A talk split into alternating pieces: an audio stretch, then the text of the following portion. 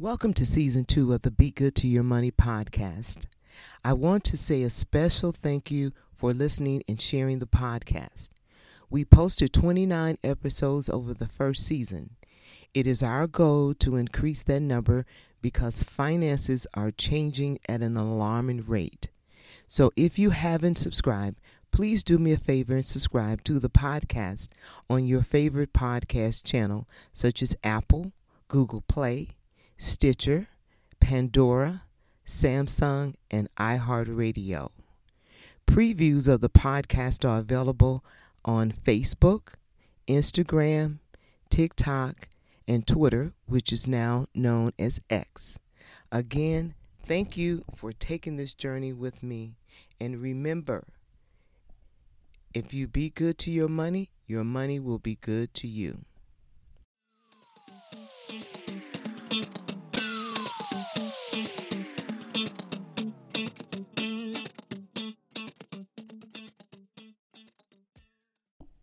Hi, and thanks for joining me on the Be Good to Your Money podcast. I am your host, Dr. Lisa. Do we have any lottery players among us? Um, if so, this show is dedicated to you. We have been seeing the jackpot for the lottery rising over 1 billion with a B dollars, and that's a lot of money even though you don't walk away with a billion dollars, you still walk away with more money than the average person can phantom. The last winner won $1.6 billion.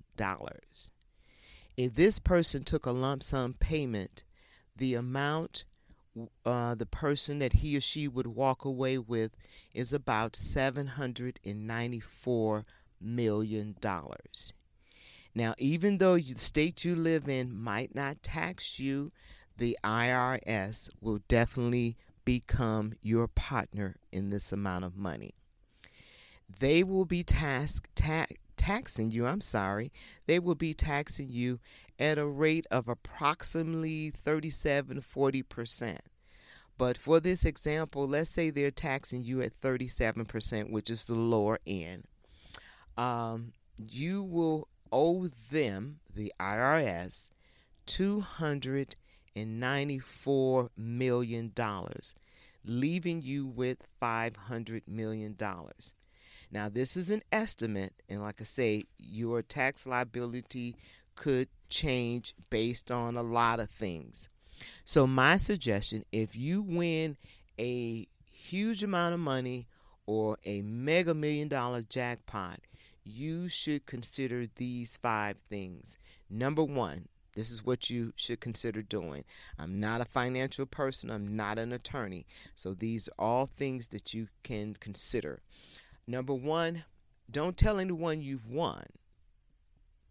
Number two, put the ticket in a very safe place, such as a safe or a safe deposit box. Number three, contact an accountant, uh, a wealth planning attorney, a financial planner, or an estate planner.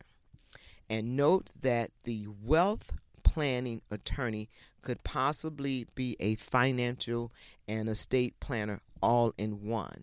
So you need to contact these individuals before you go in to claim your money.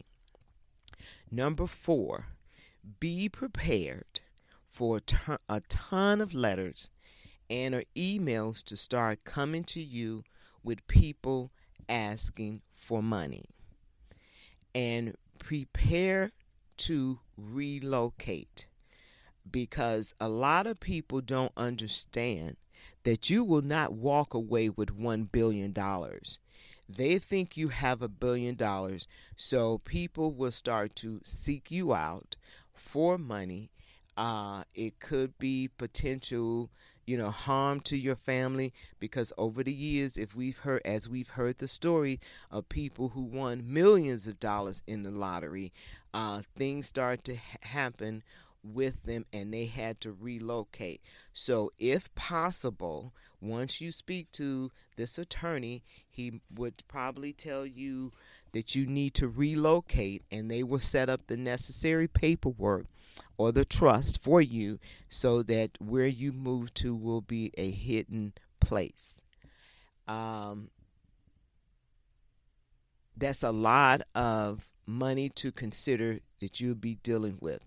So you need these individuals working with you.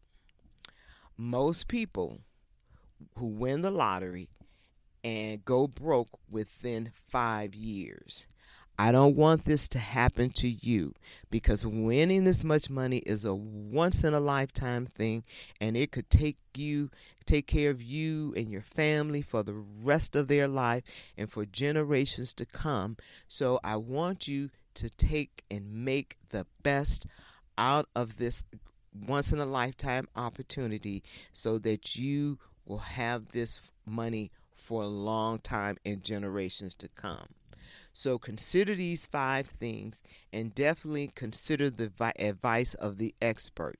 Once again, I'm not an accountant, not an attorney, but these are things that I would suggest you do because most people who play the lottery don't think about what they would do if they win the money. They will say, Oh, I'm going to buy my mother a house, I'm going to do this, and I'm going to do that. It's way more extensive than that. So consider these five things uh, that you should do, and mainly uh, storing the ticket in a safe place, not telling anyone till you have talked to experts uh, about what you should do. And remember, if you be good to your money, whether it's your money you working for or whether it's lottery money. If you be good to your money, your money will be good to you. Thank you for joining me and have an amazing week.